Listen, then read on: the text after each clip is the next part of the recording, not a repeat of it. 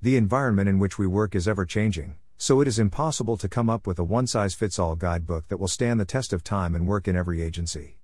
That said, we can definitely adopt a framework that will support a truly human engagement with rules and standards. I suggest that the first leg of such a framework would involve continuous training.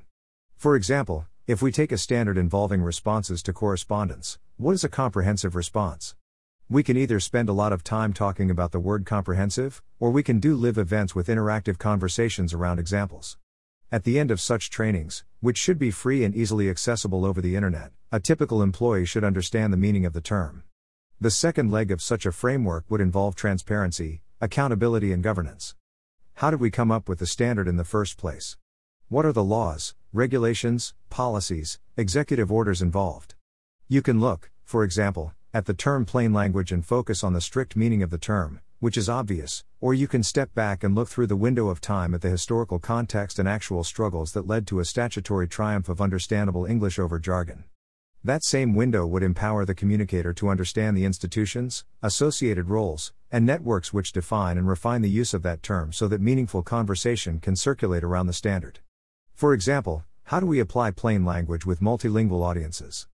How do we ensure that people with disabilities can understand the information we are sharing? And so on. The implementation of communication standards is inherently a negotiation, and the public is better served when actual communicators both understand and have a say in the process, as well as a place to go when disagreements arise. The third leg is obviously a pipeline to best practices and continuous improvement. Standards do not exist in a vacuum.